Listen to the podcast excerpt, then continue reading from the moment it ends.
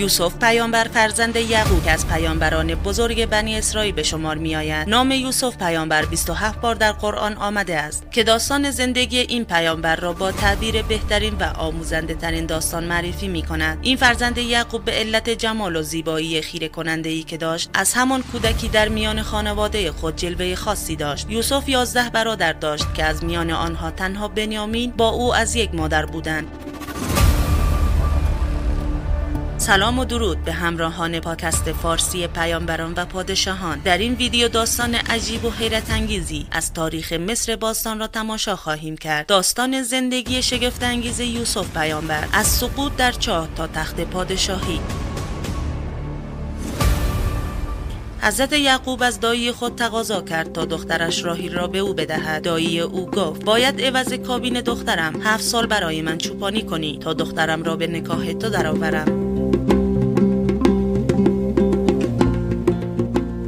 حضرت یعقوب پذیرفت ولی بعد از هفت سال دایی او دخترش لیا را به یعقوب داد تا همسر او باشد. یعقوب اعتراض کرد که من خواستار راهیل بودم چرا لیا را به خانه من فرستاده ای دایی او گفت این مایه ننگ است که انسان دختر بزرگتر خود را در خانه نگه دارد و دختر کوچک خود را عروس کند.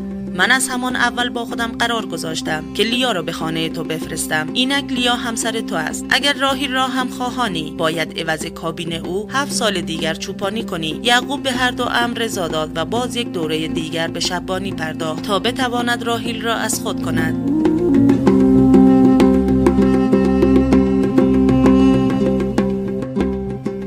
ظرف این هفت سال دوم حضرت یعقوب از لیا صاحب فرزندانی شد بعد از سپری شدن هفت سال دوم یعقوب از لیا فاصله گرفت تا شرعا بتواند به وسال راهیل که او را دوست می داشت برسد. بالاخره دایی یعقوب دخترش راهیل را همسر یعقوب کرد و او را به خانه او فرستاد. یعقوب از وسال راهیل برخوردار شد و سال بعد چشم هر دو به جمال یوسف اولین فرزند راهیل روشن گشت. اما دوره وسال آنان طولانی نشد و راهیل در نقاهت زایمان بنیامین بدرود حیات و از آن تاریخ به بعد خانم لیا هم برای فرزندان خود مادری می کرد و هم برای یوسف و بنیامین.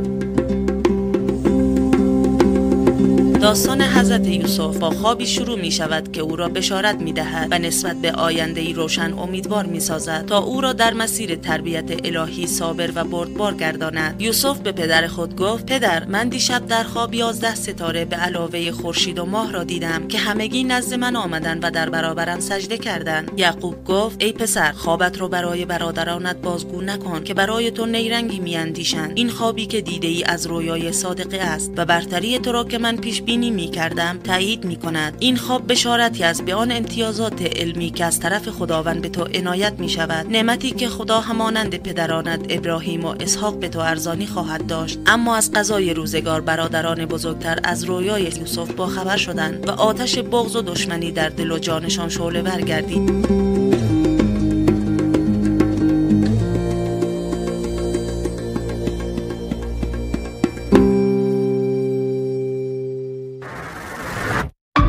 برادران کینه به دل افکندند و می‌گفتند چرا یوسف از ما نزد پدر دوست داشتنی تر است و پدر همه مهر و محبت خود را صرف یوسف می کند و چرا نباید به ما توجهی داشته باشد؟ این خیالات تا آنجا در ذهنشان قوت گرفت که تصمیم گرفتن یوسف را از صحنه زندگی و خانوادگی خارج کنند. آنها تصمیم گرفتند که یوسف را به هر شکلی که شده نابود کنند. سرانجام برادران تصمیم به انجام کار خود گرفتند و از پدر خواستند تا یوسف را با خود به صحرا ببرند. اما یعقوب اجازه نداد آنها گفتند ای پدر تو رو چه می شود که ما را بر یوسف امین نمیدانی؟ در حالی که ما خیرخواه او هستیم فردا او را با ما بفرست تا در چمن بگردد و بازی کند. و ما به خوبی نگهبان او خواهیم بود. یعقوب گفت اینکه او را ببرید سخت مرا اندوهگین می کند می ترسم از او قافل شوید و گرگ او را بخورد. برادران گفتند اگر گرگ او را بخورد با اینکه ما گروهی نیرومندیم در آن صورت قطعا ما مردم بیمقدار هستیم و هنگامی که او را با خود بردند با هم همدست شدند و او را در عمق چاهی انداختند. در این میان لاوی که با عمل آنها مخالف بود اما به ناچار تسلیم رأی آنها شد. چون به تنهایی نمی‌توانست کاری انجام دهد. یوسف را در چاه انداختند و پیراهنش را از تنش خارج کرده و آنگاه او را خونی ساختند. شامگاهان گریان نزد پدر خود باز آمدند و گفتند ای پدر ما رفتیم مسابقه بدهیم و یوسف را پیش کالای خود گذاشتیم. آنگاه گرگ او را خورد ولی تو ما را هرچند راستگو باشیم باور نداری.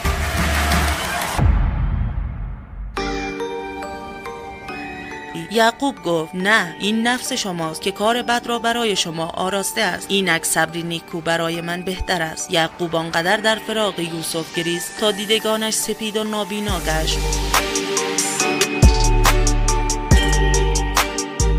یوسف درون چاه مشغول استقاسه با خداوند بود تا اینکه زمانی گذشت و کاروانی از نزدیک چاه عبور کردند. رئیس قافله مردی از کاروان را برای تهیه آب به سوی چاه فرستاد و آن هنگام که مرد سطر را درون چاه انداخت به جای آب یوسف را به بالا کشید. مرد با دیدن پسرکی بسیار زیبا متعجب شد و او را نزد رئیس کاروان برد تا اینکه تصمیم گرفتند او را به مصر برده و به عنوان غلام به فروش برسانند. یوسف را به بازار مصر برده و به اندک پولی فروختند. عزیز مصر یوسف را به غلامی خرید و او را به مصر برد و چون فرزندی نداشت رو به همسرش کرد و گفت این فرزند را گرامی بدار و از او به خوبی مراقبت کن. شاید به حال ما سودی داشته باشد.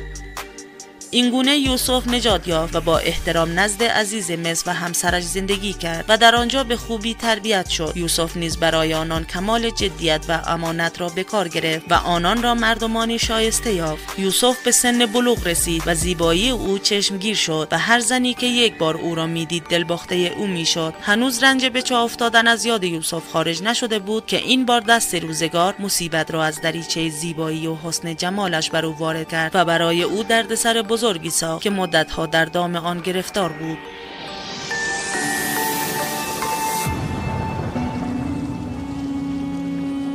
یوسف به مرور زمان بزرگ شد و به تدریج لباس کودکی را افکند و خلعت جوانی پوشید تا جایی که فکر زلیخا هم مشغول و متوجه او شد و مهر او را در دل گرفت و در همه وقت و همه زمان پیوسته حرکات او را زیر نظر داشت و برای رسیدن به او هر کاری می کرد و آیا ممکن است زن عزیز مصر با آن مقام و مرتبه از یوسف کام دل بستاند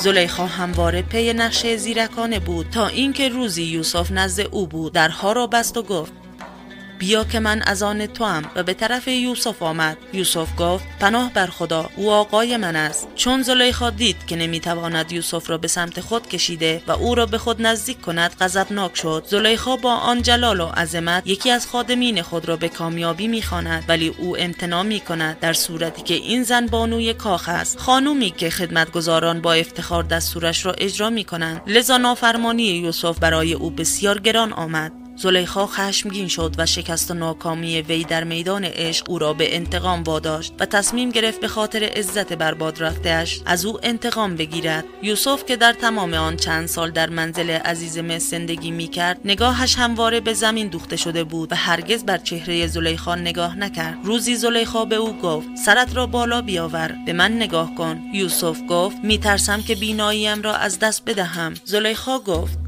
چشمانت بسیار زیبا هستند یوسف گفت. اولین چیزی که در قبل بر چهرم خواهد افتاد چشمانم می باشد. زلیخا گفت چرا به من نزدیک نمی شوی؟ یوسف گفت به خدا پناه می برم و به او تقرب می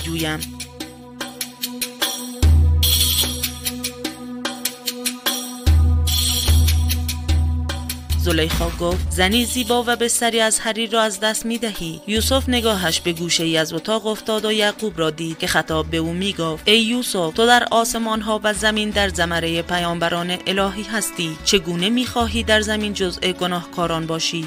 زلیخا به طرف بوتی که در اتاق بود رفت و با پارچه ای روی او را پوشاند. یوسف گفت تو از بوتی که نمی بیند و نمی شنود حیا می کنی پس چگونه من از خدای یگانه حیا نکنم؟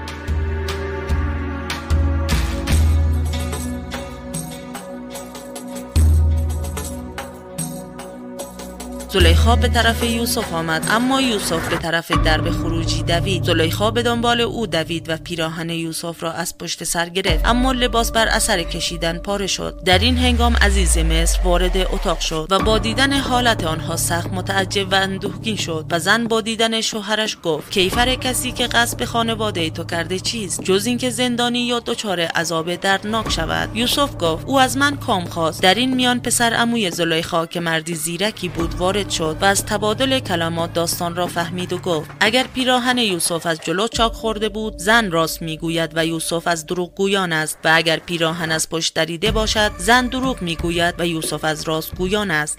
عزیز مصر چون دید پیراهن یوسف از پشت سر پاره شده به حقیقت امر واقف شد و بیگناهی یوسف آشکار گردید و گفت بیشک این نیرنگ از شما زنان است که نیرنگ شما بسیار بزرگ است. ای یوسف از این پیش آمد روی بگردان و تو ای زن برای گناه خود آمرزش بخواه که تو از خطاکاران بوده ای.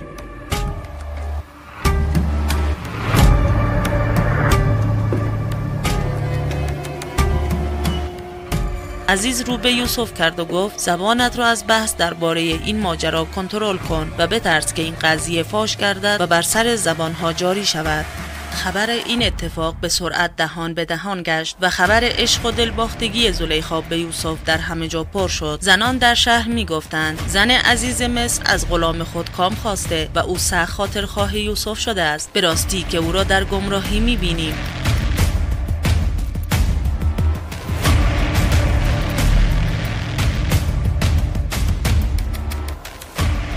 هنگامی که زلیخا از صحبت هایی که پشت سرش می‌گفتند آگاه شد دستور داد تا مجلسی از زنان شهر آماده کنند و تمامی زنان دربار نیز آنجا بیایند. برای هر یک از آنان میوه و کاردی داد و به یوسف گفت وارد شو. یوسف داخل مجلس شد. پس چون زنان او را دیدند او را بسیار شگرف دیدند و شدت هیجان و تعجب همگی دستهای خود را بریدند. در این حال زلیخا اظهار خرسندی کرد. گویا غم او برطرف گشته. لذا رو به زنان مصر کرد و گفت این همان یوسفی است که به خاطرش مرا سرزنش می کردید آری من از او کام خواستم ولی او خود را نگه داشت و اگر آنچه را به او دستور می دهم نکند قطعا زندانی خواهد شد و حتما از خار شدگان خواهد بود. آری این همان است. شما که داستان مرا نقل مجالس خود کرده اید اینک اعصاب لرزان و دستهای خونالود خود را بنگرید و در حالی است که فقط یک رهگذر او را دیده اید پس بی مورد من را ملامت نکنید. او در خانه من تربیت شد و در مقابل چشمان من رشد کرد و در همه حال با او بودم. پس چگونه ممکن است شیفته او نشوم؟ من خود را با تمام وجود و آنچه زیبایی که در خود داشتم بر او عرضه کردم ولی یوسف کمترین تمایلی به من نشان نداد. از شما چه پنهان؟ که من خیشتن را بر یوسف عرضه داشتم. دل به او باختم ولی یوسف امتنا ورزید و از من صرف نظر کرد و روی گردان او قلب مرا اسیر خود ساخته و شب را برای من طولانی و خواب را از چشم من رو بوده است.